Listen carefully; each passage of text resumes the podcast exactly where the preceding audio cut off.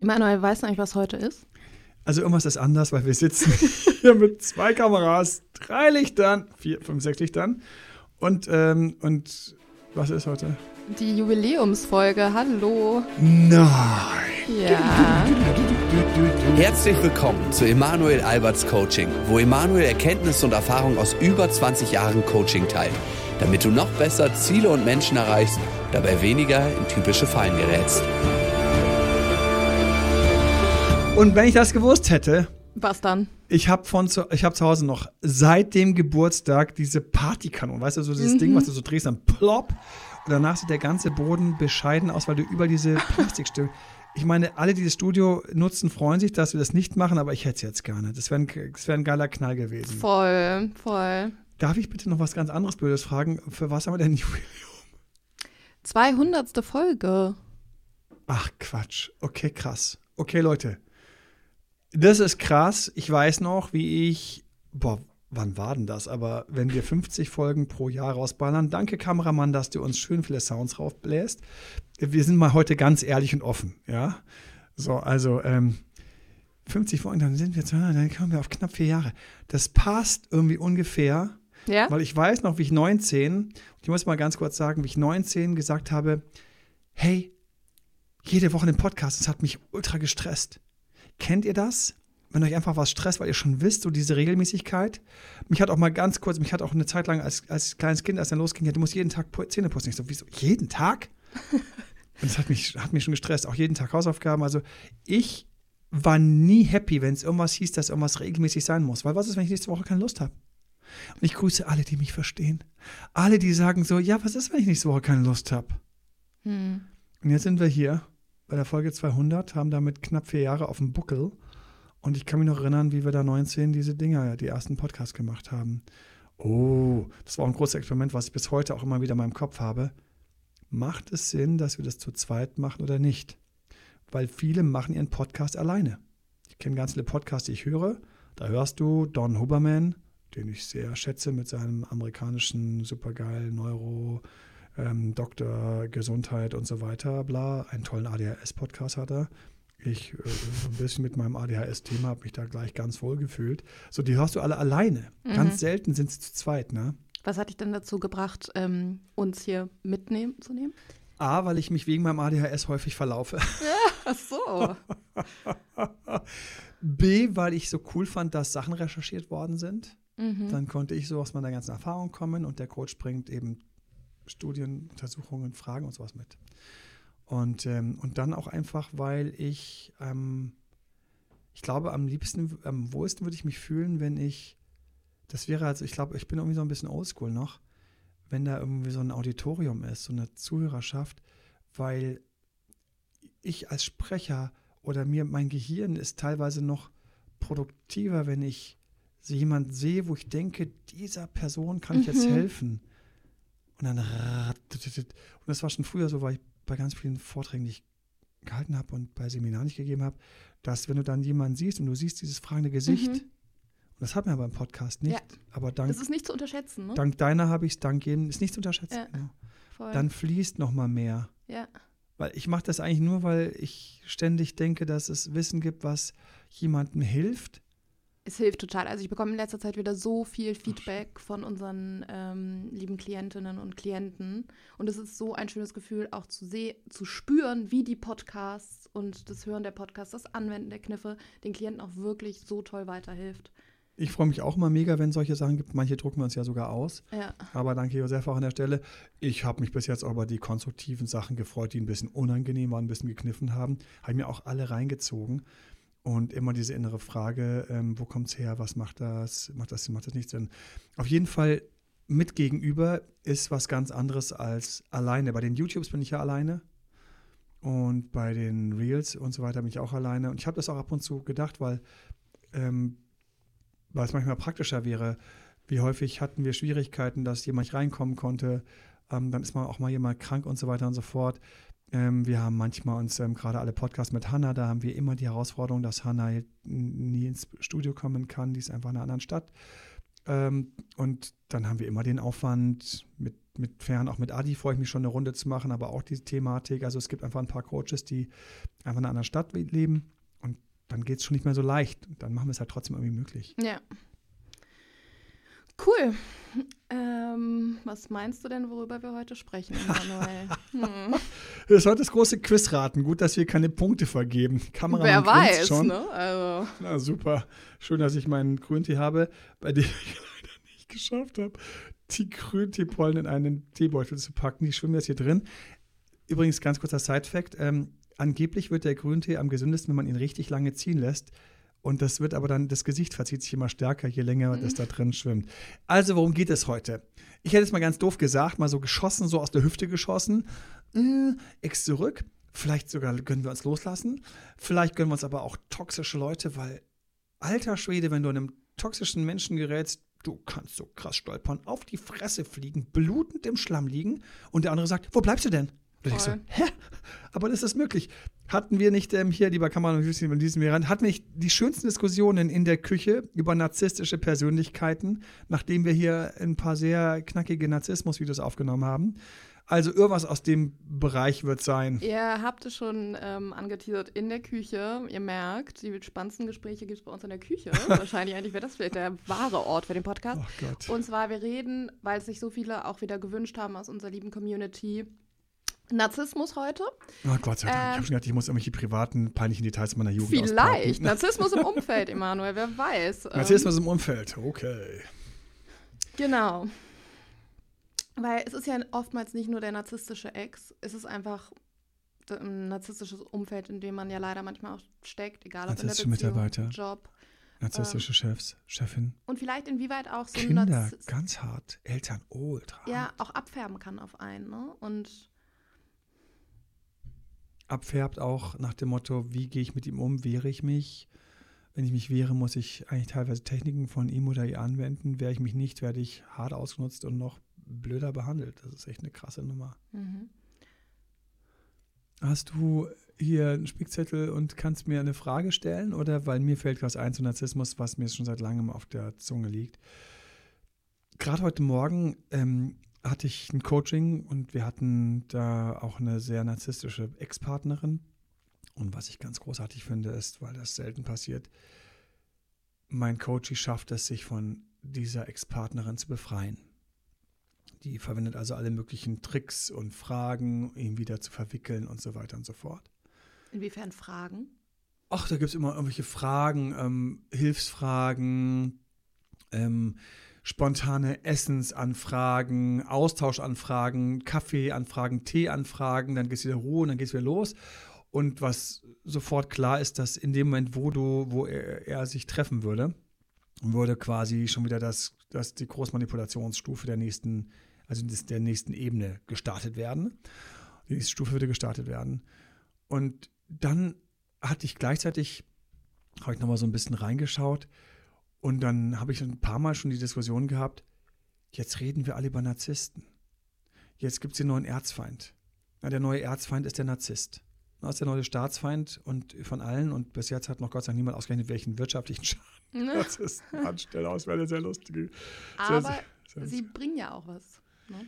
Oh ja, Leistungsnarzissten bringen richtig krasse wirtschaftliche positive Zahlen. Die schaffen aus der Firma mit ihren 3000 Mitarbeitern noch mehr rauszuquetschen. Das ist. Aber was mir dabei aufgefallen ist, und darüber wollte ich doch ganz kurz mal sprechen, ist, wir haben jetzt dieses riesige Narzissmus-Thema. Was macht das mit uns als Gesellschaft? Und das Schlimmste ist, wa- was macht das mit uns in unseren Beziehungen, in unserem Alltag? Wir haben dieses Thema und ich glaube, da müssen wir durch Mhm. weil das war ein blinder Fleck. In meiner Kindheit waren andere Begriffe, die hart geballert worden sind. Ich erinnere mich, wie mein Vater verschiedene Abstufungen davon verwendet hat, von Egoist, Egozentriker, Egomane. So, du Egoman, das ist ein Egoman. Also Egoman, weiß ich noch, war in meinem Gefühl, war so die oberste Stufe dessen, was jemand haben kann, der nur an sich denkt und das so krass macht. Und heute würde man sagen, Vollnarzisst. Ja, der Egozentriker, der um sich zentrierte, ähm, Achtung, der kann immer noch auch guter Couleur sein, aber wir ahnen schon, dass es meistens vor allen Dingen um ihn geht. Der wäre jemand mit narzisstischen Anteilen. Und der Egoist ist auch irgendwie da irgendwo mit drin. Man muss halt sagen, wie stark er ist. Und also das, das war schon immer ein Thema. Ähm, du bist, hängst nur in deinem Ego und es geht nur um dein Ego und so weiter und so fort. Aber was halt reinkam bei den Narzissten, das war halt eine ganz neue Stufe. Mhm. Weißt du, dass so der Egoman, das war irgendwie so ein Softdrink für Jugendliche, wo ein bisschen Alkohol drin war. Der Narzisst, jetzt wurde alles von der Industrie reingemischt, was uns mhm. manipuliert. Nicht nur Alkohol, auch noch andere böse Drogen, die dich ganz fies. So. Und Narzisst ist einfach Next Level Shit. Das ist jetzt nicht, da bist du nicht nur egoistisch, sondern du manipulierst andere auch noch. Mhm. Und wir müssen einmal da durch, weil ich glaube, jeder muss einmal, ich empfehle es jedem, einmal im Internet einfach mal eingeben, bitte macht es gerne nach diesem Podcast. Bitte schau mal, in einem klaren Moment, morgen früh ist bei manchen Leuten ein klarer Moment, heute Abend ist ein klarer Moment, je nachdem, wie du drauf bist. Ähm, Amsel oder Lerche oder wie auch immer die alle heißen. Diese verschiedenen Vögel, die morgens oder spät abends aufstehen oder Nacht, egal. Ähm, mach mal zwei Narzissmus-Tests. Mhm. Schnapp dir die einfach. Mach die. Im Internet. Und dann kommt was raus zwischen 0 und 10 idealerweise. Da gibt es verschiedene. Ähm, und in dem Moment, wo du durch den Test durch bist, stellst du fest, ich bin eine 5. Was ist das? Fünf ist schon jemand mit ganz netten narzisstischen Anteilen. Drei wäre gesund. Drei ist so das, wo der Normalo sein sollte oder ich als Normalo sein sollte, um mich auch ein bisschen zu wehren und nicht ständig verarscht zu werden. Mhm. Alle, die so total nett zu nett sind, viel zu weich, empathisch, Ja-Sager, Empathen, wie sie auch alle genannt werden, Altruisten, haben irgendwo 0, 1, 2. Mhm. Irgendwo ist also die gesunde Mischung. Wir müssen alle einmal dadurch uns zu fragen, wo sind wir? Und wir müssen auch raffen, dass einfach krass viel manipuliert wird. Mhm. Und deswegen haben wir diese Diskussion ganz laut. Das Schlimmste daran finde ich, und jetzt kommen wir nochmal zu meinem Coachie zurück, eine mhm. Gedanke noch, dass auch Narzissten natürlich mitkriegen, wie hart hier geschossen wird gegen Narzissten. Was ist die Konsequenz? Das sind die, die am lautesten schreien, dass du Narzisst bist. Mhm. Wie meinem Coachy passiert. Das war also so ab Monat, keine Ahnung welcher Monat das war, aber ein früher Monat, wurde mein Coachy ein absolut angenehmer, wie so immer bei all diesen Fällen. Wie viele meiner Coaches wurden schon als Narzisst beschimpft, während sie die Netten waren? Mhm. Vom narzisstischen Partner, weil ein Narzisst ist ein Manipulator. Und wenn man ihm so es gibt wie so eine Pistole, wo drauf steht, du bist Narzisst, der nimmt die sofort und schießt auf alle. Aber habe ich gleich gewusst, ich bin umgeben von, von Wichsern und Egoisten. Da habe ich hier aber eine sehr ähm, schon selbstreflektierte Hörerfrage nämlich bekommen. Oh. Und zwar, ähm, wir haben ja gesammelt extra für das heutige oh. Jubiläum, Emanuel. Ähm, Juhu, wo ist der Kuchen? Wart mal ab. Wo sind die Perlen in meinem Getränk? Um, mm. äh, die Perlchen. Stehen noch im Kühlschrank. ähm, Jedenfalls ähm, hat sich ähm, äh, dieser Hörer gefragt ähm, oder uns gefragt, was ist denn, wenn man selber die narzisstische Person ist? Ne? Hm. Wie kann man weniger narzisstisch vielleicht auch werden? Boah. Oh, ich liebe diese Frage. Ich würde jetzt so gerne sagen, ich schreibe gerade ein Buch, weil ich schreibe gerade ein Buch. Ich darf zwar kein Buch schreiben von meinem Team aus gesehen, aber trotzdem das schreibe ich heimlich an einem Buch. Das ist interessant zu hören, Emanuel. hm. Ich schreibe gerade heimlich, ich schreibe heimlich, wenn ich es morgens sehr früh schaffe, aufzustehen, an meinem ähm, puren Narzissmusbuch, weil wir haben ein Buch, wenn man Narzissten loslässt, auch klebrige ähm, Ex-Partner, also die haben in der Psyche kleben und toxische Partner. Dieses Buch, Beschreibung ähm, übrigens in unserem Podcast-Link, geben wir sehr ähm, rabattiert, ähm, halb geschenkt, könnte man erstmal sagen, da weiß jeder wie viel. Genau, nur heute in dem Podcast, in der Podcast-Beschreibung bitte. Danke. Ne? Toxischer Partner, Narzisst loslassen. Und ich schreibe momentan eben an dem puren Narzissmusbuch. Und ich hatte mal eine der schönsten Anfragen. Hallo Emanuel. Ich so, hey, klang erstmal sehr angenehm. Narzisstische Persönlichkeiten haben meistens raus, dass sie einfach an sich erstmal angenehm klingen. Sie haben also während du trainiert hast, irgendwie keine Ahnung, dass du die Biologie-Ex bekommen hast, also extemporale, also die Stehaufgabe, ne, ähm, äh, hat der Narzisst trainiert, wie er noch besser dem Lehrer erzählen kann, dass er nicht mitschreiben kann, weil irgendwas letzte Stunde war, was der Lehrer nicht weiß. So Narzissten trainieren also früh viele Fähigkeiten und sind deswegen teilweise unglaublich gut geeignet für alle möglichen Jobs, auch in den Medien. Ne, nicht selten haben wir Leistungsnarzissten, im Bereich ähm, leider ähm, aber von irgendwas, Moderation, Schauspieler, Künstler, weil die knallen sich noch ganz anders rein, dass das bei ihnen klappen muss, weil sie wollen ja diesen Ruhm schaffen. So, jetzt hatte ich so einen Anruf ähm, und dann sagte der ganz trocken zu mir, das werde ich nie vergessen und ich liebe diesen Moment und ähm, wir werden gleich noch ein paar Sachen erfahren, was hier gar nicht ganz zu Narzissmus passt. Du hast auch diese ganzen Insta- und TikTok-Videos, da diese ganzen Shorts oder Reels, wie man die nennt, über die Narzissten gemacht. Ja. Dann habe ich gedacht, dann kann ich ja gleich dich mal fragen, wie ich das ein bisschen loswerde. Ich so, wie bitte? Ja, ich würde gerne mit dir an meinem Narzissmus arbeiten. Ich so, wow. Und ähm, leider war er gar nicht so narzisstisch, muss ich erstmal ganz kurz hier erwähnen, weil, und das ist so eine Sache, wenn du Narzissten erkennen willst, die haben also bei mir schlägt sofort alles an. Das ist eine ganz spezielle Art des ein bisschen schleimigen, sorry, ein bisschen so sich so auf so ganz freundschaftlich, freundlich tun, können die ganz toll. Die sind schneller mit Komplimenten dabei als andere. Die hauen die Komplimente so. Und man hat ja so sein Leben lang so, wie wann man normalerweise ein Kompliment bekommt. Sie sind davor. Mhm. Man hat ja sein Leben lang so ein Gefühl, wie so ein Kompliment sich anhört, sie können es besser. Mhm. So, ich weiß noch, wie mir einer mich angerufen hat und ich habe schon immer gewusst, also bei, da waren bei mir alle Alarmglocken an. Hallo Emanuel, so schön dich mal live zu hören. Du weißt, dass ich deine Arbeit sehr bewundere. Ich so, bam, bam, bam, da war schon dreimal, weißt du, schon dreimal Narzissmusalarm. Diese, diese, diese, diese, diese Stimme, die wie eine Couch war, auf die ich mich hätte sehen können, sitzen können. Und dann das erste Pro-Kompliment schon vorneweg, mich zu hören, live endlich. Alleine das zu inszenieren, anstatt einfach zu sagen, hey, schön, dass wir uns mal reichen.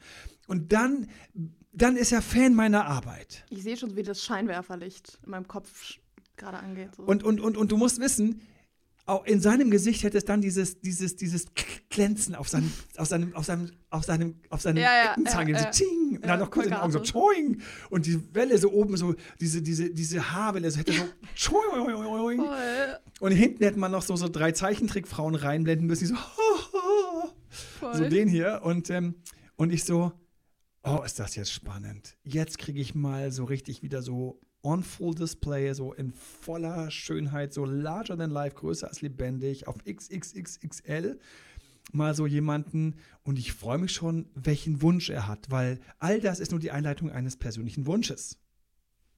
Hm? So, und der Wunsch kam.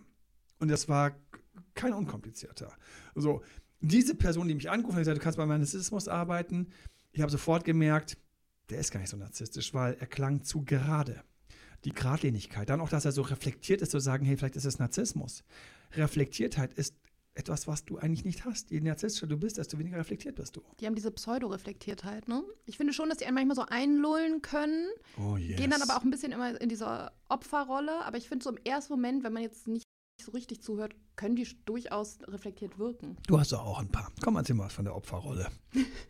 Ich? Narzisstische Züge, Emanuel? Nein, du hast doch narzisstische Kunden. Also, äh, oh, jetzt wäre spannend geworden. Und das war der Moment, wo der Jubiläumspodcast in eine ganz andere Richtung ging. Josef und Emanuel haben sich gegenseitig eingeschenkt. Wer ist narzisstischer? Von der Skala von 0 bis 10, keiner ist auf einer 1. Das wissen wir beide. Let's go. Let's have some fun. Nein, aber nein, ich meine ähm, doch, ich meine doch, dass du auch ein paar hast über narzisstische Klientinnen ja. und Klienten. Ja, ja ich habe nämlich tatsächlich auch ähm, Opfer. Das beide. war das Thema. Mhm. Und da mache ich ehrlich gesagt immer die, also gerne auch mal die Beobachtung, äh, dass gerade weiblich narzisstisch angehauchtere Persönlichkeiten, weil ich bin auch vorsichtig mit diesem Begriff äh, Narzissten oder Narzisstinnen, ne? Richtig. Weil, hart. Viel zu hart. Es klingt zu hart und Die Schrotflinte für alle ist, aber passt Genau, und narzisstische Persönlichkeitsstörungen, ähm, das ist in Deutschland einfach mit einer Häufigkeit, da unterscheiden sich die Studien immer so ein bisschen, ne? Mhm. aber mhm. ein bis äh, 5, 6 Prozent, je nachdem, welche Erhebung. Ne? Krass, ne? Man denkt, wenn man momentan sich das Ja. anschaut, wie bei Narzissmus besprochen wird, dass es 50 Prozent betrifft. Und das ist Und ich denke, das sind die 5 Prozent echte Narzissten, die einfach alle anderen mit reinreißen und sagen, da, das, das war narzisstisch. voll. Mhm. Aber Opfergedanke.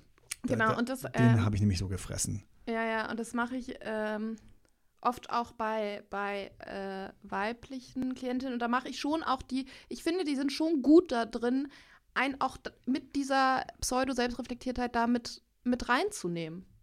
Ich finde, das ist Mhm. wirklich ein, ein. Und wenn ich mir dann vorstelle, okay, Ach, ich, ich, ich fühle mich gerade so wohl, als du es gesagt hast.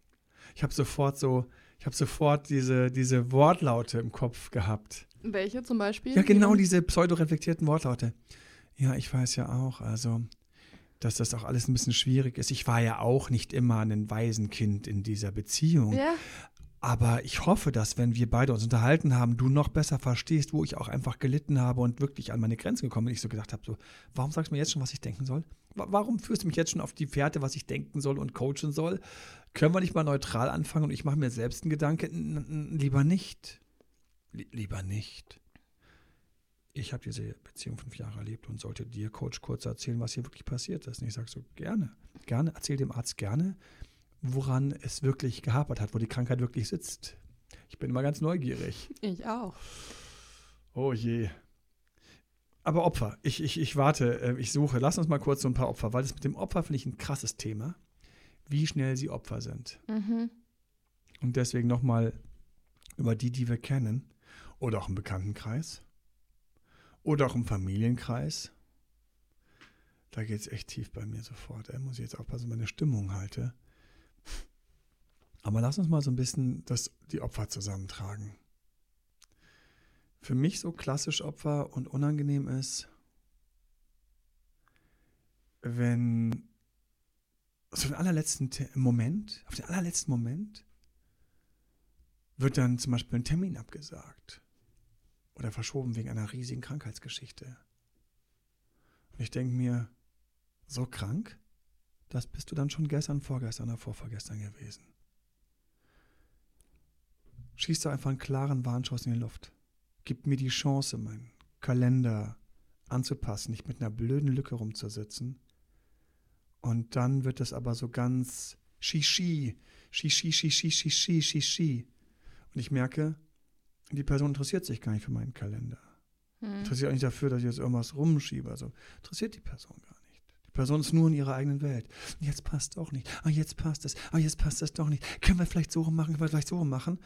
Und ich merke, ich bin plötzlich ein Kellner. Ich bin ein Kellner in einem Restaurant. Und diese Person sitzt da als Gast. Im Restaurant ist der große Unterschied, dass da alle alle Spielregeln schon seit Ewigkeiten kennen. Und zur Not man halt ein Essen zurückgehen lässt. Ich habe als Kellner noch ein paar andere Tische. Aber in meinem Terminkalender ist einfach mal eine Lücke. Und dieses Mauergefühl, dass ich so eine Zitrone bin, die man dann auspresst, aber jetzt gerade doch nicht. Manchmal kommen da so ganz generöse Aussagen wie, du kannst dann gerne in der Zeit dich um andere kümmern. Danke. Wow. Auf Deutsch. Ähm, ich möchte hier über- offiziell übrigens keinen Schaden tragen. Bemühe dich mal ganz kurz, dass du die Lücke füllst, damit du dann nicht zu mir sagen kannst, dass ich eine Lücke produziert hätte. Das ist das Manipulative daran. Und vor allen Dingen diese, diese Selbstständigkeit, die Selbstverständlichkeit. Und, und, und ich weiß noch, wie ich auch schon früher, ich habe ja früher auch Geschäftsführer gecoacht und, und alle möglichen und, und, und Sales-Leute gecoacht und so weiter und so fort. Und dann kommt da sowas rein, so, wie wenn man plötzlich im Restaurant Kellner ist. Man springt dann so ein bisschen, man versucht es auch möglich zu machen, will ja ein guter Dienstleister sein. Aber eigentlich merkt man, wie der andere gerade sich nur um sich dreht und gerade überlegt, wo es ihm am besten passt. Ach nein, doch nicht. Ach nein, doch. Ach nein, doch nicht. Ach ja, doch.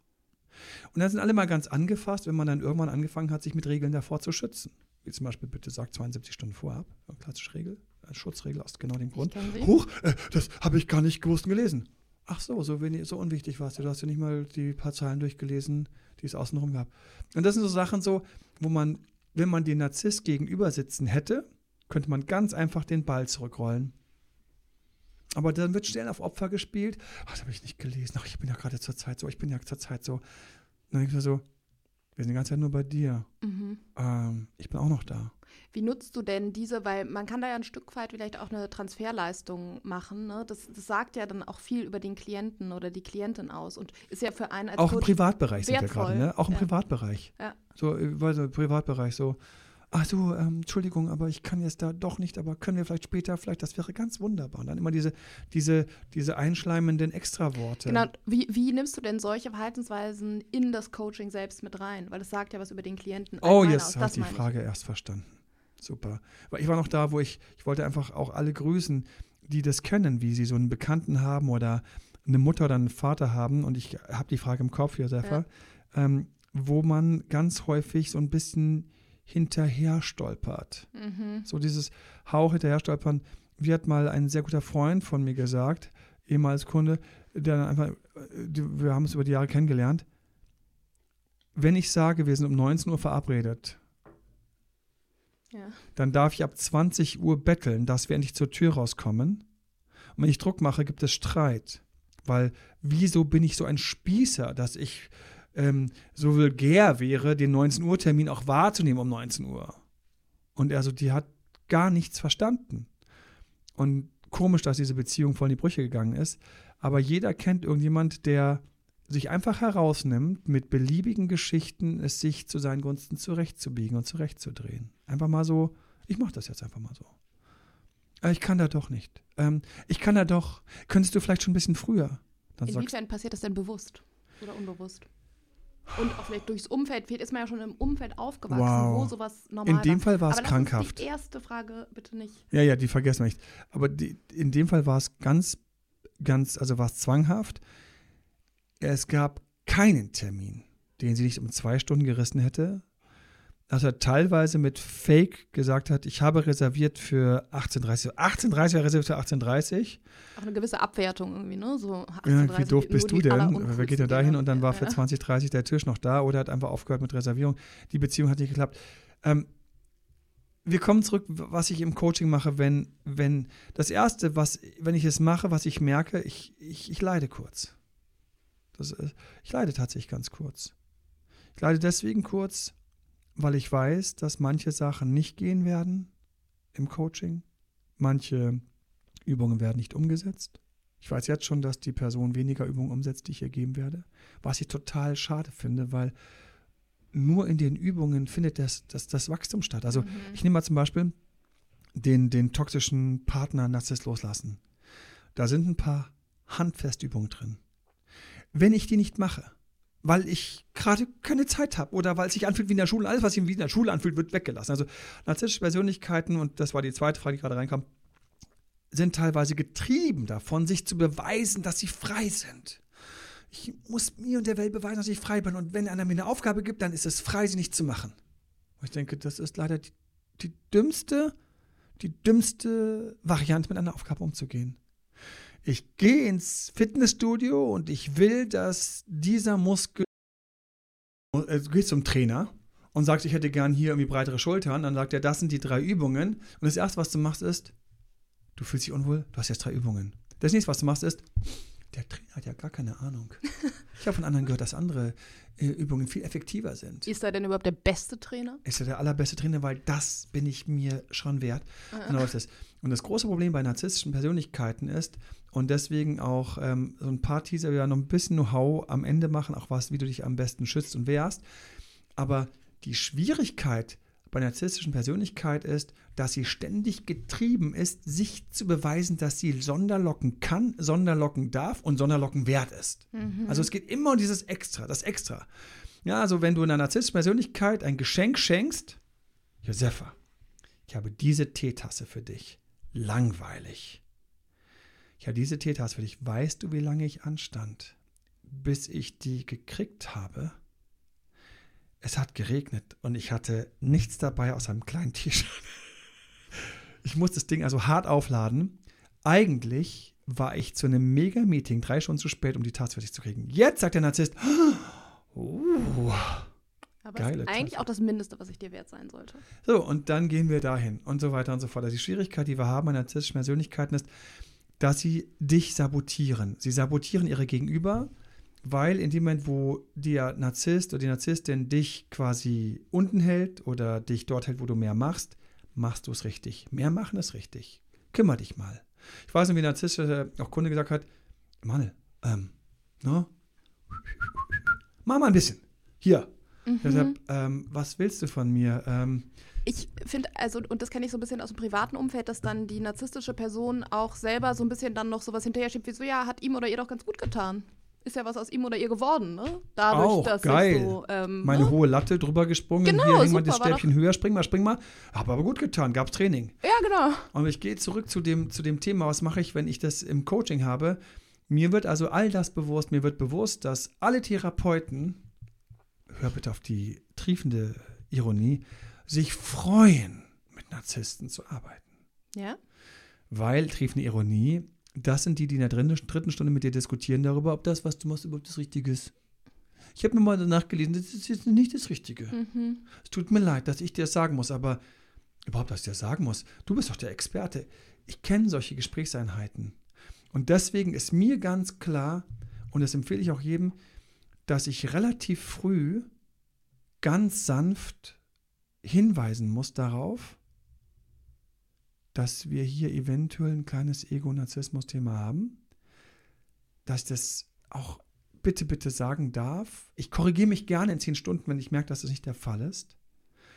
Einfach schon, um so ein kleines bisschen, so ein kleines bisschen schon so eine, so eine Schutzmatratze so aufzubauen, dass wenn die Person dann plötzlich sich so hart gegen die Wand zuschmeißt, um so opfermäßig, es hat ja eigentlich geklappt, ich tue mir hier weh, schon gleich in der Matratze landet. Was sind so die typischen Umgänge deiner Erfahrung nach m, mit diesen Konfrontationen? Weil es gibt ja immer diesen typischen, haben wir auch in anderen YouTube-Videos schon, ne? wie reagiert eine narzisstische Person, wenn du sie oder ihn mit ihren narzisstischen Zügen konfrontierst. Das ist ja. Sie wollen es nicht hören. Ja. Das ist das erste Problem.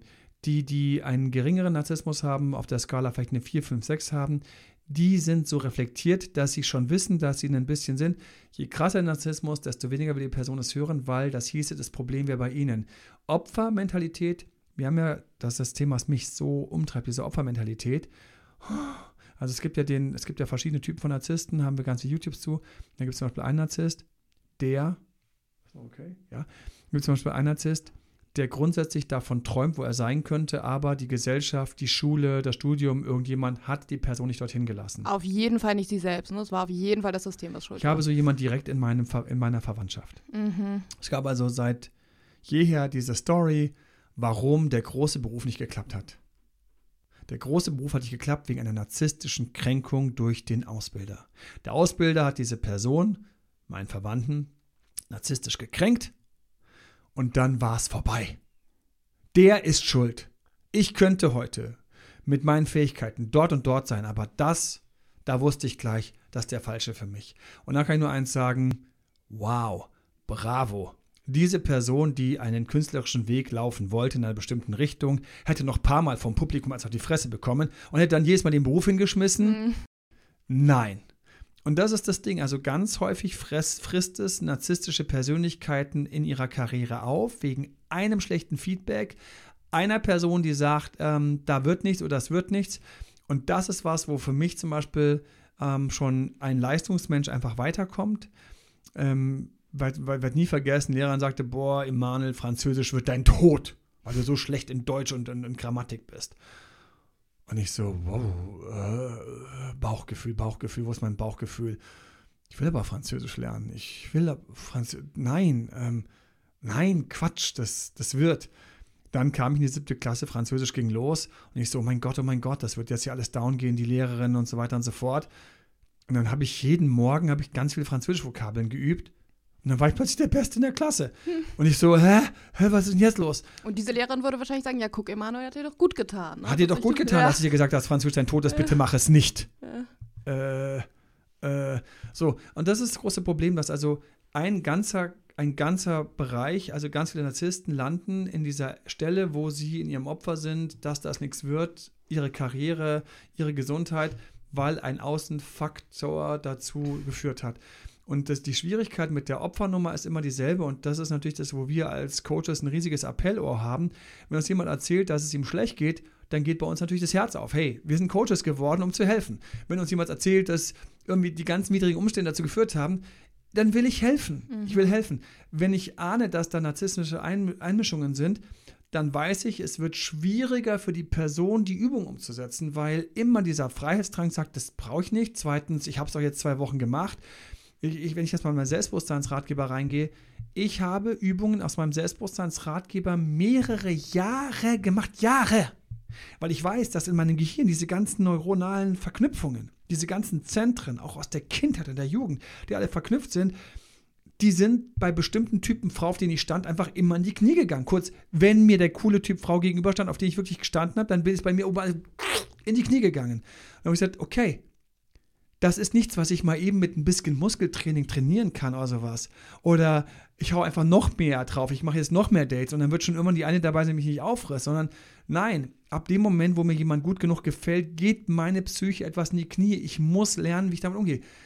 Habe dann die Selbstbewusstseinsübungen entwickelt und habe die jahrelang gemacht. So, und dann habe ich plötzlich gemerkt, oh mein Gott, oh mein Gott, es wird ein bisschen besser, mhm. es wird ein bisschen besser, es wird ein bisschen besser, es wird noch ein bisschen besser. Und ich so, wow, man kann ja wirklich sein Gehirn, seine neuronalen Verknüpfungen, seine Konditionierung, man kann die ja wirklich weiterentwickeln. Ergebnis nicht von drei Wochen, nicht von drei Monaten, sondern eher von zwei bis drei Jahren. Ja. Und eine narzisstische Persönlichkeit sagt schon, drei Jahre? Mhm. Diese Ungeduld auch, ne? Die wir übrigens alle haben, es war dort noch viel schlimmer. Ja. Und deswegen, Emanuel, kann mich noch gut erinnern, Hast du vielleicht noch eine andere Technik, die ein bisschen effektiver ist? Du weißt schon, ich mag lieber so auf der Schnellen. Ich bin mehr so der für, für die jetzt schon so, zack, zack, du weißt schon so. Ich bin so, deswegen komme ich auch zu dir. Sag ich so, ja, schön, dass du bei mir bist. Bei mir kriegst du immer die fucking Wahrheit. Das ist die härteste Technik, die ich bis jetzt kennengelernt habe. Und die hat tatsächlich in drei Jahren geschafft, Konditionierungen zu ändern. Nochmal. For good, also richtig. Und Was? das ist dann so, okay, ich habe gedacht, nein, du kriegst es bei mir hart. Und ehrlich, und das ist eine Sache, Entschuldigung, eine Sache, die ich entwickelt habe, wenn ich mit narzisstischen Persönlichkeit zu tun habe, und das ist das, was ich. Hier ist der Weg. Aha. Hier ist er. Was würdest geh du denn da? Geh ohne mich.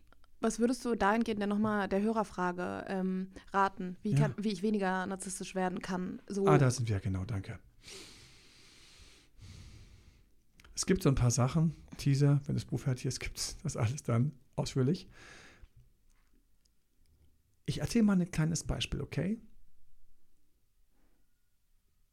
Ich gehe an unseren Papiertonnen vorbei. Mhm. Letzte Woche so passiert. Und dann liegt da so eine Zeitung, die hat irgendein Nachbar nicht geschafft, anscheinend in diese Papiertonne zu treffen.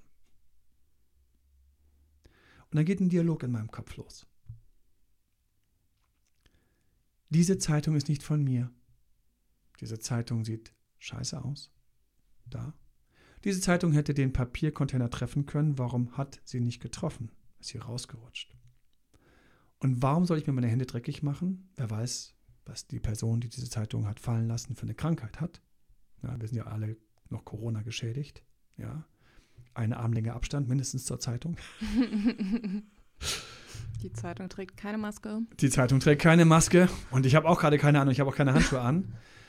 Und die verschiedensten Sachen gehen mir durch den Kopf.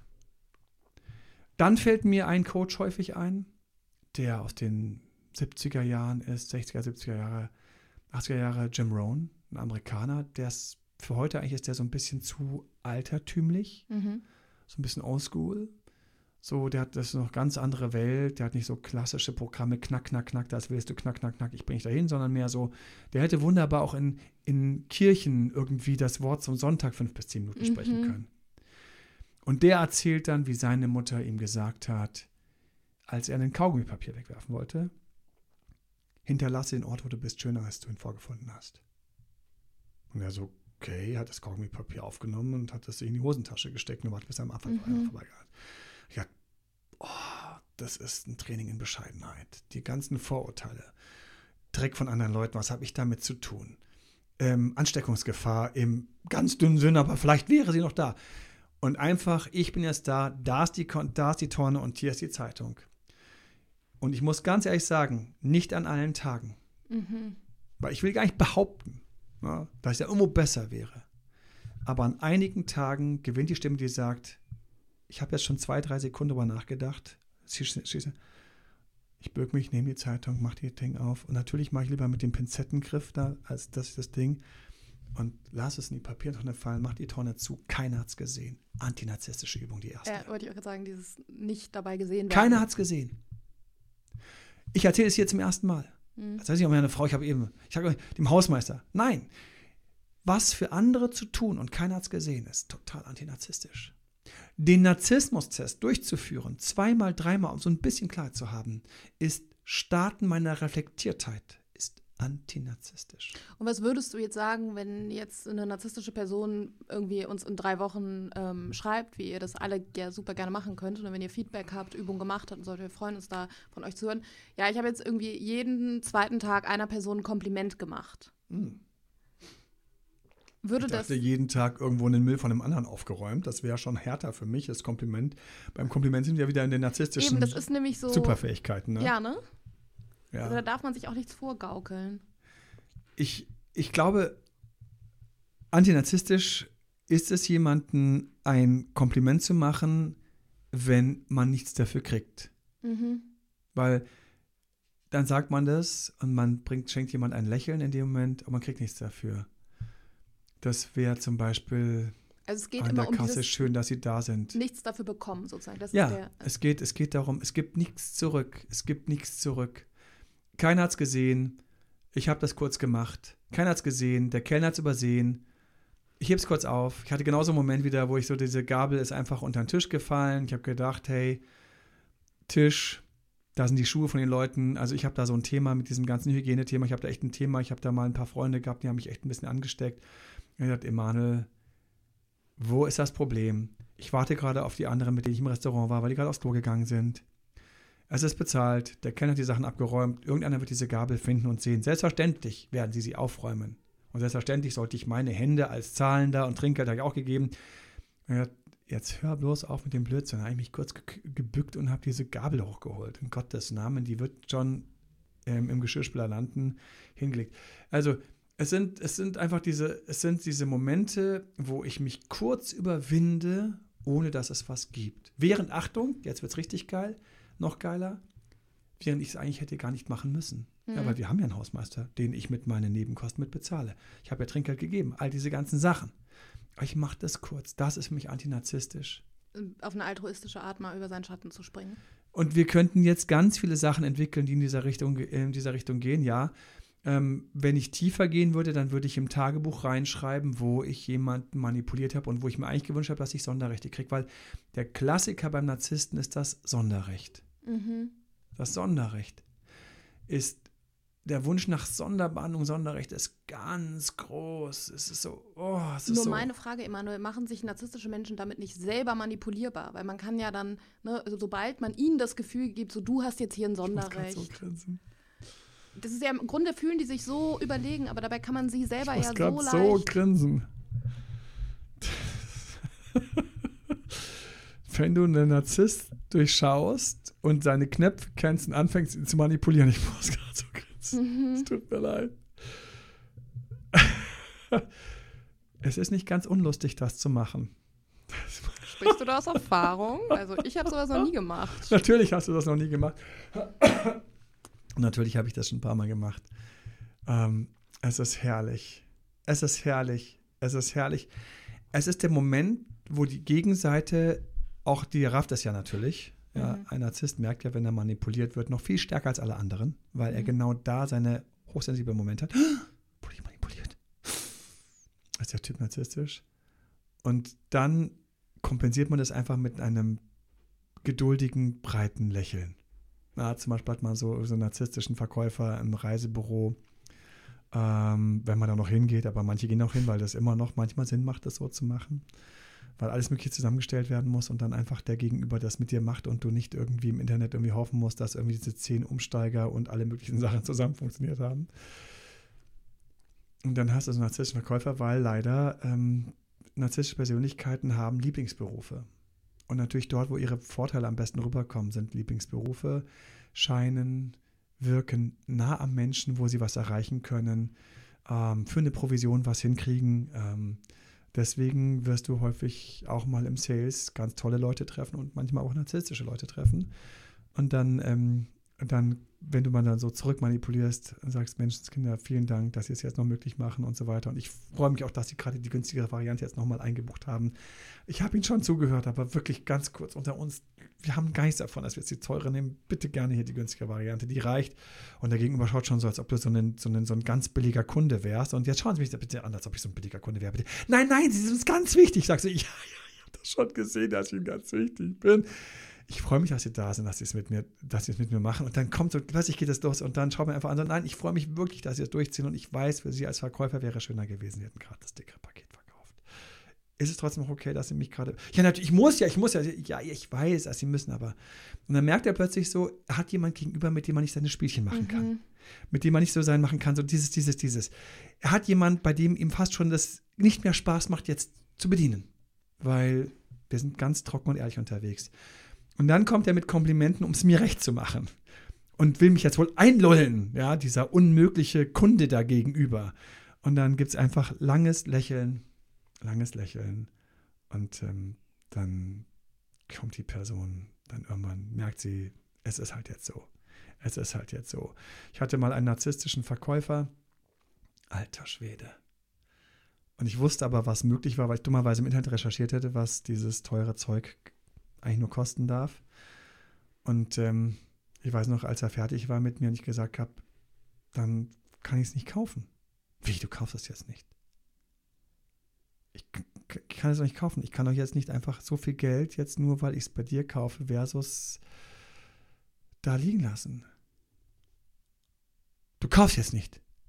Und ich musste echt an mich halten, weil ich hätte aus Sozialdruck so nicht Ja gesagt. Aber nur aus Sozialdruck. What the fuck? Er hat sich nicht verabschiedet. Er ist auf, also er ist vor mir wirklich auf dem Absatz kehrt und beim Gehen noch, ich brauche erstmal eine Zigarette. Das war seine Verabschiedung. Also da gab es nichts mehr, kein Gespräch mehr, sondern einfach bup, bup, bup, raus. Was war eine Zigarette, hat mich dort stehen lassen, ist einfach gegangen. Irgendwie auch ein, so ein starker Umgang oder beziehungsweise schwieriger Umgang mit Ablehnung. Ne? Und da frage ich mich immer, wie ist das dann wirklich der richtige Beruf für diese Art von Menschen, wenn sie mit Ablehnung so schwierig zurechtkommen. Na, wenn sie genug geschafft haben zu manipulieren, dann werden sie die zwei, drei Ablehnungen schon wegstecken. Mhm. Sie können sich einen darauf runterholen, dass sie siebenmal weniger Ablehnungen als die anderen rausgeholt haben durch ihre ex exzellenten Techniken. Mhm. Wo waren wir mit den Fragen?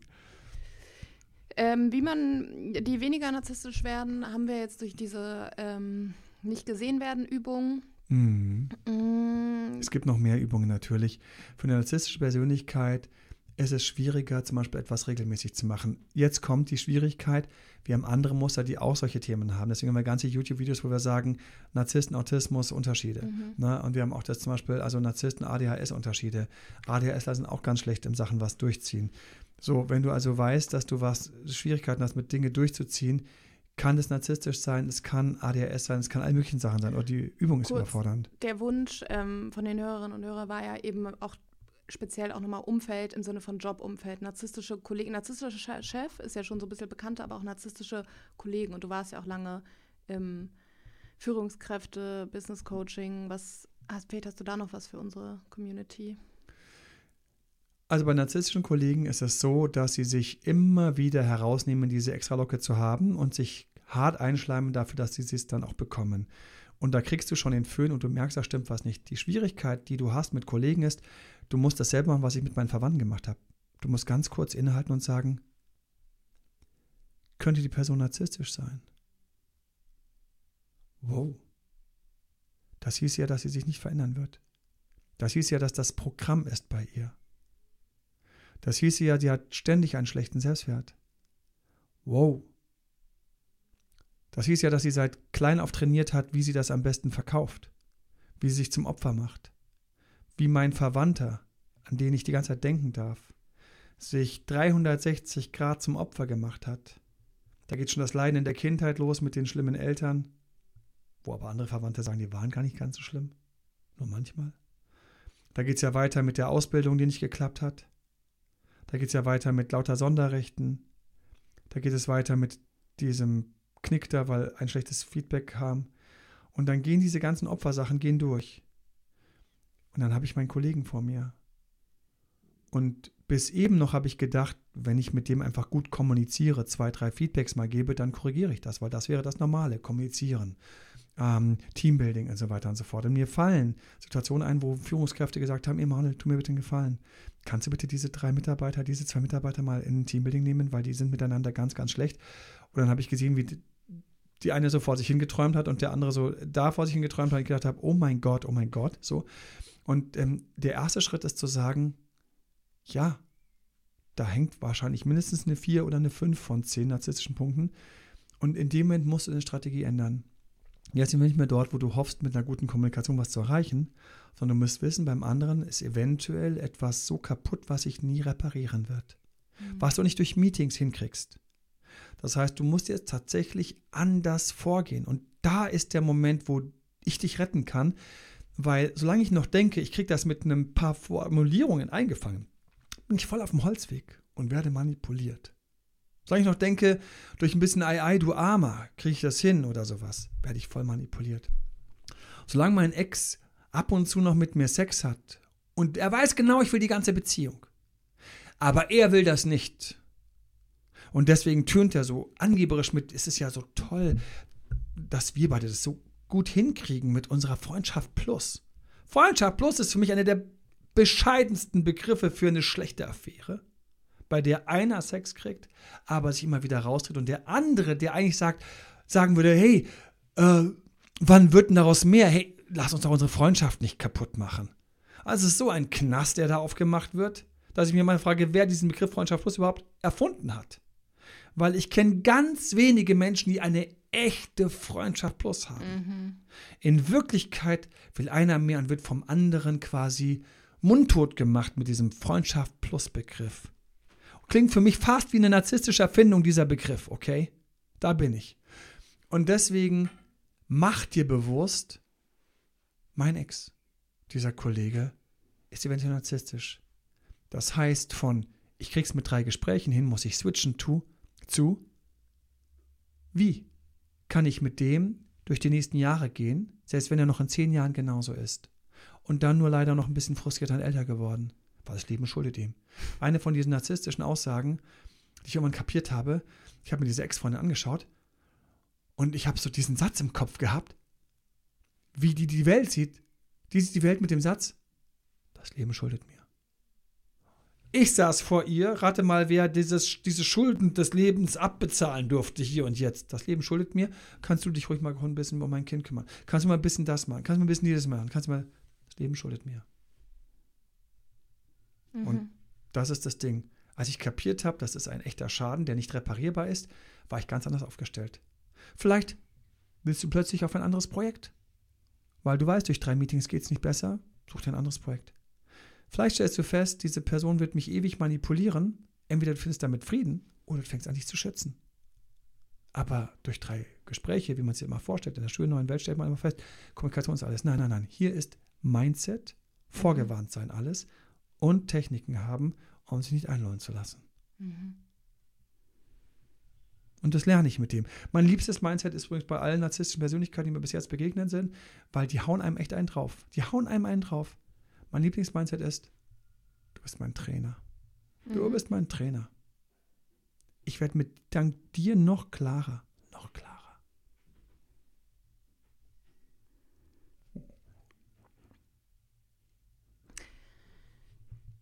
Letzte Frage. Was sagst du? Ist eine Beziehung mit narzisstischen Persönlichkeiten möglich? Dringende Hörerfrage. Boah, da brauche ich einen tiefen Atemzug, um hm. mal durchzuladen. Vielleicht machen wir uns, tun wir uns einen Gefallen und sagen mal, Vollnarzissten sind für mich raus. Also so auf der Skala, so von auf einer 10er-Skala, die 7er, die 8er, 9er und die 10er sind mal raus. Aber wir nehmen mal so 4, 5er und 6er, okay? Mit denen sind Beziehungen durchaus möglich, weil sie reflektieren, aber wehe, ich bin nicht mit genügend Ellbogen und Puffer ausgestattet, dann werde ich hier hart vorgezogen und weggeschmissen und wieder aufgezogen und weggeschmissen und wieder aufgezogen. So, und das ist das Ding. Die Schwierigkeit, die ich habe, je stärker die narzisstische Seite ist, desto mehr bin ich der Dödel. Das Schlimmste, was ich bei den narzisstischen Persönlichkeiten finde, ist, dass sie sogar gaslighten können. Na?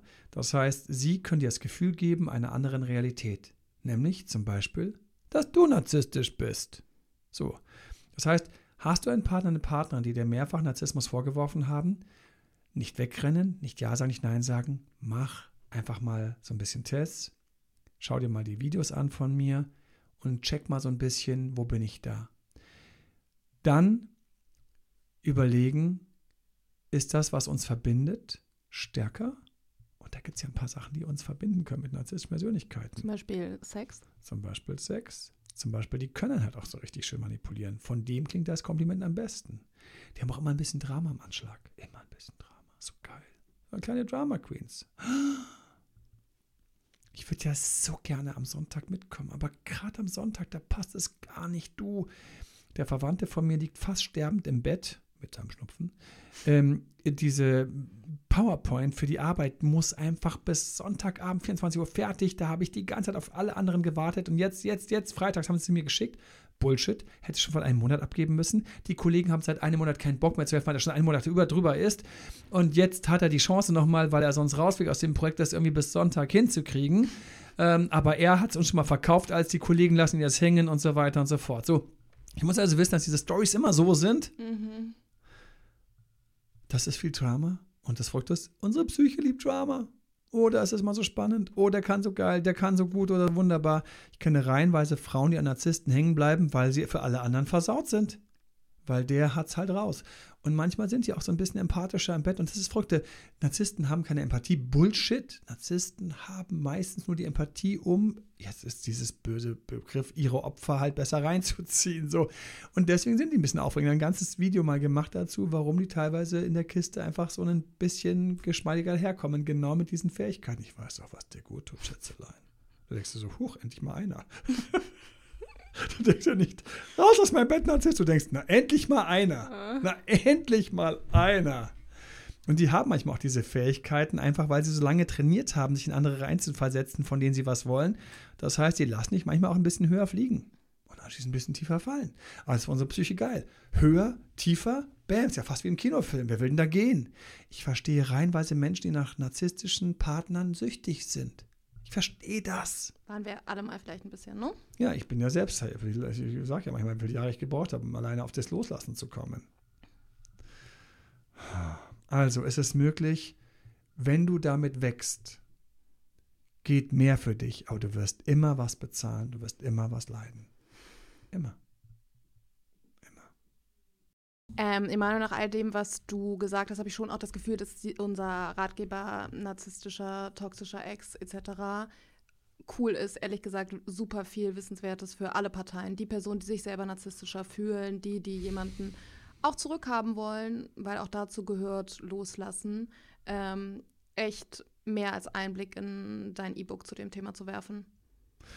Ich, die Schwierigkeit, die ich hatte, war, dass ich jahrelang nicht rausgefunden habe aus dem Irrgarten eines narzisstischen Partners. Ich habe jahrelang sämtliche Annäherungen als versteckte Liebesbeweise gesehen, um festzuhalten an ihr und an sie zu glauben und an uns zu glauben. Und das war ein Moment, den ich nie wieder vergessen werde, als ich das gespürt habe und verstanden habe. Und dann hat mir einfach keiner sagen können, was man dann macht. Mhm. Und ich habe irgendwie geahnt, wo der Weg mit welchen Übungen hingeht. Ich bin der totale Do-it-yourself schon immer gewesen. Ich habe meine ersten Süchte, eine erste Sucht mir abgewöhnt als Dritt- und Viertklässler. Und ich habe gemerkt, ich bin süchtig irgendwie auf irgendeine Weise nach dieser Person oder es gibt irgendeinen Teil in mir, der nach dieser Person süchtig ist. Und habe dann mich auf meine Hinterbeine gestellt und alles gemacht, um da rauszukommen. Ich hätte nie gedacht, dass es mir gelingt. Das hat mich, als ich das geschafft habe, das hat mich total high gemacht. Und deswegen habe ich dieses, diese ganzen Sachen, habe ich alle in diesen Ratgeber reingepackt, weil es sind Übungen, die du machen musst. Es sind Übungen und es sind, ähm, es sind, es ist Arbeit an dir, mit dir, in deinen Gedanken. Und das ist eine Sache, die habe ich gar nicht gewusst, dass man mit seinen Gedanken arbeiten kann, weil für mich waren Gedanken immer Gott gegeben. Wenn ich an meine Ex also 30 Mal am Tag gedacht habe, dann war das für mich das Schicksal, was ich zu, zu tragen hatte. In der Hoffnung, dass ich irgendwann in fünf Jahren vielleicht auf fünf Gedanken oder einem Gedanken bin. Und es hat aber gar nicht geklappt, mhm. weil sie auch sich ständig wieder aufgeladen hat. So, das heißt, dass man sich abgewöhnen kann, an seinen Ex zu denken, das wusste ich nicht. und das ist mir gelungen, das ist eine von den Techniken, die ich in dieses Buch reingepackt habe, ähm, dass jemand die hart vom Podest runterholen muss, trotz all ihrem Opfergenöle. Mhm. Wusste ich nicht, aber deswegen am Anfang die Übung einfach mal alles festhalten, was da jemals wirklich daneben war. Und das Verrückteste ist, ähm, diese Person hat sich auch bis heute nicht geändert. Mhm. Das ist das Verrückteste. Ich habe hintenrum noch Sachen erfahren, wo ich gedacht habe, um Gottes Willen, ähm, das, ist, das ist ganz, ganz traurig. Und ähm, deswegen, wir haben ja zum Ende hin nochmal versprochen, auch so ein bisschen, wie schützt du dich? wenn du dich gegen narzisstische gegenüber schützen willst, dann brauchst du zwei Elemente, die wachsen können. Das eine ist dein Bauchgefühl und dein Bauchgefühl für narzisstischen Umgang wird wachsen, hundertprozentig. Diesen Podcast, der wird dir helfen. Teil ihn bitte mit jedem, der dir einfällt, der unter narzisstischen Persönlichkeiten, Kollegen, Partner, ähm, Eltern, ähm, Geschwister. Also das, die sind leider dann so. Du denkst, das kann nicht sein. Diese Person sagt, nein, dein Vorschlag ist scheiße. Du denkst du so, warum ist mein Vorschlag schon wieder scheiße? Jetzt kommt das Bauchgefühl. Du, du denkst so, du kriegst so ein unzufriedenes Gefühl schon wieder. Dann heißt es, ja, jetzt mal in meinem Fall, Immanuel, ähm, gib doch mal nach. Mein Gehirn rattert und rattert und rattert. Ich habe das Gefühl, ich habe eigentlich schon viel zu häufig nachgegeben. Aber der Druck ist gerade sozial so groß und später, mein Bauchgefühl, mein klarer Geist, das sind diese beiden Kräfte, die ich brauche. Und dann später bin ich so durchgegangen, danach gegeben, danach gegeben, danach gegeben, danach gegeben. Wo habe ich eigentlich nicht nachgegeben? Da, wo ich schon von Anfang gesagt habe, was ich nicht kann. Das ist kein Nachgeben. Da habe ich gesagt, ich kann nicht. Das wird mir plötzlich, da habe ich das nicht nachgegeben. Da konnte ich nicht. So, plötzlich äh, habe ich so ein Excel-Sheet in meinem Kopf. Achtmal nachgegeben und die fünfmal, die mir vorgeworfen sind, konnte ich wirklich veritabel nicht. Das war kein Nicht-Nachgeben, das war einfach, ich konnte gar nicht. So kurz, ich habe noch nie hat diese Person mir zuliebe nachgegeben. Wow. Bumm. Jetzt kommt's. Konsequente Kommunikation. Konsequente Kommunikation heißt, es tut mir furchtbar leid, ich kann da nicht. Auch nicht, wenn ihr bitte, ich kann da nicht. Du bringst mich gerade nur in Spannung, indem du nochmal weiter nachfragst. Ach so, das will ich auf keinen Fall. Also Narzisst kannst du immer damit stoppen, indem du solche Sachen sagst wie, du bringst mich jetzt gerade, äh, du kriegst mich gerade in die Bredouille. Manche harte Narzissten sagen dann, ah, aber es wäre wirklich wichtig, wenn ich sage so, nein, ich, ich will hier nicht mit einem Schaden rausgehen. Nein, ich will nicht mit einem Schaden rausgehen. Diese klare Kommunikation, ich kann da nicht. Ne? Gerade heute, gerade heute Mittag, habe ich einen privaten Termin. So, wann kam die Nachricht, ob wir doch mal ein bisschen was rumschieben können? Nicht vor einer Woche. Heute. Mhm. Ich habe gesagt, tut mir leid, genau da kann ich. Und ich habe auch noch gesagt, ich habe schon diesen Termin verteidigen müssen. Einfach nach dem Motto, habe ich übrigens zweimal den Termin verteidigt. So, und ähm, der findet statt. So, findet statt. Hätte ich an der Stelle diese Druckwelle, die da kam von der anderen Seite, zu mir genommen, weil da kommt immer von der narzisstischen Persönlichkeit kommt eine Druckwelle. Das erste, was du machen musst, ist, mach deine Tür zu, weil dein Bauchgefühl sagt, dass es dir gerade nicht gut geht. Dein Bauchgefühl sagt das, was nicht in Ordnung ist. Halte die Spannung in deinem Kopf aus, weil wo der Narzisst durchkommt oder die narzisstische Persönlichkeit kommt durch, sie kommt durch, weil sie so laut jammert, fleht, argumentiert, dass du den Kampf in deinen Kopf nimmst und die ganze Zeit denkst, ich kann es nicht machen, ich kann nicht Nein sagen, ich kann jetzt nicht, ich kann nicht helfen, ich kann nicht, ich kann nicht, ich kann nicht, ich kann nicht. Und dann auch sagen, stopp, denke gerade seit drei Stunden über die Person nach. Über keinen anderen musste ich drei Stunden nachdenken. Mhm. Wieder einer von diesen manipulativen Persönlichkeiten, die mich nachdenken lassen. Oh mein Gott. Und dann empfehle ich dir, hab ein Regelwerk, das dich schützt. Habe klare Linien, die schützen. Ich gehe immer um 11 Uhr ins Bett. Ich gehe immer um 11 Uhr ins Bett. Bitte, bitte, bitte, bitte. Heute Abend mit mir so viel. Weißt du, heute ist ein ganz besonderer Tag. Heute habe ich zum ersten Mal was in der Arbeit geschafft. Ich würde es so gerne feiern. Lass uns am Samstag feiern. Nee, Samstag kann ich nicht. Lass uns Sonntag feiern. Nee, Sonntag kann ich nicht. Wer soll den Kompromiss gerade ausbaden? Du. Wer nicht, narzisstisch gegenüber. Und dir helfen und dir schützen Regeln. Regeln, die du einfach rauspackst. Und dann musst du aushalten, dass dein Gehirn die ganze Zeit noch sagt, boah, das war gerade voll unfair von mir. Oh, warum habe ich mich in dieser Regel versteckt? Dafür war sie da. Regeln schützen dich. Ist kein Versteck, ist ein Schutz. Und das sind so Sachen, die ich lernen muss, wenn ich einen narzisstischen Kollegen habe, wenn ich einen narzisstischen Elternteil habe, wenn ich narzisstische Verwandte habe.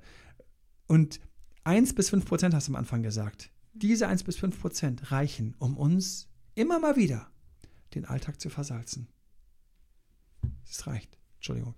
Es reicht. Und wenn du lernst, dieses Nein sagen, dieses konsequentere, hier ist die Regel, wenn du das lernst, wird dein Muskel, dich gegen narzisstische Angriffe zu schützen, stärker. Dabei wirst du übrigens den Narzissten auch erwischen, wie sie sich hinter allen Regeln verstecken. Nee, das geht nicht. Da bin ich immer beim Sport, der jedes zweite Mal weggelassen wird. Nee, das geht nicht. Da habe ich keine Lust. Und wenn ich keine Lust habe, ist doch nicht gut für uns beide. Was? Du versteckst hinter Lust? Du wirst also auch Narzissten erwischen, wie sie sich hinter den billigsten Regeln verstecken, hinter ihren Gefühlen, hinter allem, was sie haben. Trau dich, das zu kopieren. Mhm. Trau dich, das zu kopieren und trau dich klar zu sehen. Eine, ein, mein, mein, Schluss, mein Schlusswunsch für dich, wo ich den gerade auch aus meinem, aus meinem toxischen Partner ähm, dich schützen Buch, wo ich gerade drauf komme. Meinst du, mir ist es leicht gefallen, meine Partnerin, die ich so geliebt habe, an der ich so festgehalten habe, dass ich da irgendwie verdeckten Narzissmus irgendwann feststellen musste? Meinst du, es ist mir leicht gefallen? Meinst du, meine Psyche wollte die Hosen runterlassen, dass ich jahrelang auf jemanden stand, der eigentlich immer wieder sehr gut mit Manipulation war, mich um den kleinen Finger zu wickeln? Meinst du, ich, das hat mir Spaß? Man will doch auch sich selbst schützen. Und ich kann nur jedem sagen, falls du auf eine narzisstische Persönlichkeit stehst und gerade so ein bisschen aufwachst, lass trotzdem die Hosen runter. Mhm. Trau dich. Schütz dich. Nach fünf Jahren ist erst festzustellen, hey, besser nach fünf als nach zehn. Ich umarme jeden, ich gebe jedem High Five, ich gebe jedem Props, der sich jetzt traut zu sagen, das ist zwar bitter, aber ich sehe langsam klar, ich habe jahrelang aufs falsche Pferd gesetzt. Lieber so, als noch ein paar Jahre mhm. länger am falschen Pferd festzuhalten.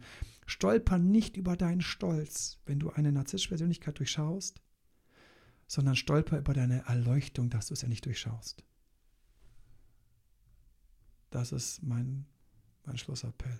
Und hol dir das. Zieh das Buch rein. Dafür haben wir es heute. Videobeschreibung extra 50% rabattiert. Ich bin gespannt. Nee, wirklich, ob und äh, wie die Community das Wissen von heute umsetzt. Ähm, Wir freuen uns auf euer Feedback wieder, immer. Ja, voll für coole E-Mails ähm, erwarten von euch. Freue mich darauf. Am schönsten ist, wenn die, wenn sie jemand durchschaut hat und sich freut und nicht frei ist. Wir sammeln die, wir mhm. heben die auf. Mhm. Schicke uns gerne auch eine schöne Bewertung und natürlich ähm, einfach den Podcast teilen mit Leuten, die betroffen sind, weil es einfach, es ist es ist Deep Shit und ich möchte es nicht auf Deutsch ähm, übersetzen, aber es geht einfach unter die, unter die Haut. Voll. Cool, Emanuel, 200. Folge. Oh mein Gott! High five auf zum Kameramann. habt einen schönen Tag, habt einen schönen Tag und seid ruhig wacher. Ihr werdet es genießen. Bis dahin, bye bye. Bye. Das war Emanuel Alberts Coaching-Runde. Mehr Infos zu Coachings und Trainings bekommst du auf www.emanuelalbert.de und speziell zum Beziehungscoaching auf www.datedremanuel.de.